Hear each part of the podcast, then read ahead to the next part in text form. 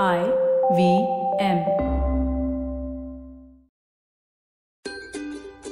नमस्कार, मैं हूँ शिफा माइत्रा और स्वागत है आपका स्माइल इंडिया पे। यहाँ मैं हफ़्ते में तीन बार आपके लिए लाती हूँ समाचार जिनकी बुनियाद है सच्चाई और नेकी। कुछ दिन पहले मैंने आपको बताया था मिसगा और फयाज शेख के बारे में, जिन्होंने मुंबई के मालवानी इलाके में बस्ती वालों को राशन दिया, अपना प्रोविडेंट फंड तोड़ के। सोशल मीडिया पे उनका काम देखकर उद्योगपति आनंद महिंद्रा ने उनकी मदद की। अब उसके बाद की बात सुनो। दुनिया भर से लोगों ने उनकी मदद करनी चाहिए तो अब 30 लाख और आए हैं उनके पास। इससे वो बस्ती में शौचालय बना रहे हैं। कौन कहता है सोशल मीडिया पे सिर्फ़ टाइम पास होता है? एक और औरत जो कमाल कर रही है, अपने घर से मीलों दूर, वो है रॉबिन चौरसिया। ये अमेरिका में पली भारतीय हैं जिन्होंने जेंडर स्टडीज़ पे अध्ययन किया है। इसी सिलसिले में वो मुंबई के कमातीपुरा इलाके में पहुँची। यहाँ उन्होंने देखा कैसे नाबालिग लड़कियाँ सेक्स वर्कर्स बनी हुई हैं।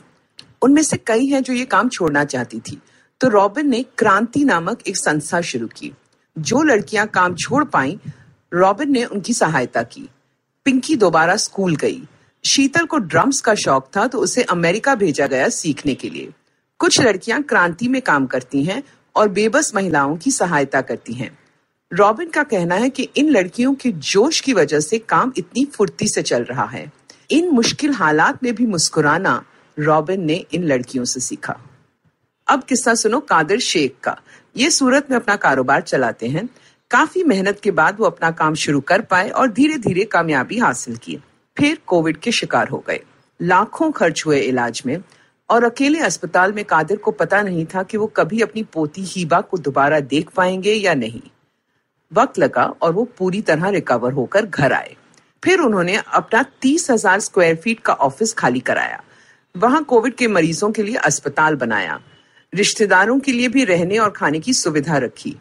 अस्पताल का नाम हीबा है और यहाँ सिर्फ़ वो मरीज़ आ सकते हैं जो बड़े अस्पतालों में नहीं जा सकते पैसों की तंगी के कारण।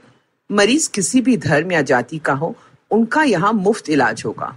रब का शुक्र अदा करने के लिए बढ़िया तरीका चुना है शेख साहब ने। उत्तर प्रदेश के खारखौड़ा इलाके में एक दिलचस्प घटना घटी।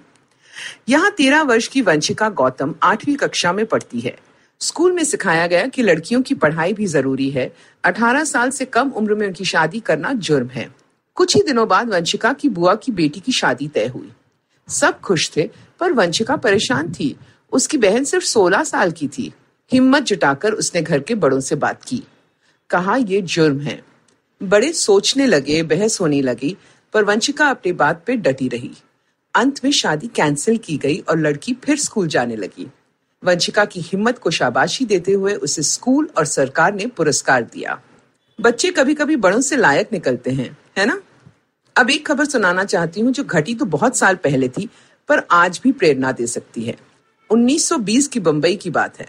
लोग शहर से बाहर कम जाते थे क्योंकि सफ़र करना मुश्किल और महँगा था। तीन दोस्त थे, आदि, हकीम, जय बापसोला और रुस्तम हमगारा, जो एक साथ कुश्ती करते थे। एक दिन उन्होंने एक फ्रेंच इंसान का भाषण सुना, जिसमें बताया गया कि वो आदमी इंग्लैंड से भारत पैदल आया था। अब तीन लड़कों ने सोचा, चलो, दुनिया की सैर करके आते हैं साइकिल पे। लोग उन पे हंसे, कुछ ने मना किया, पर ये निकल पड़े।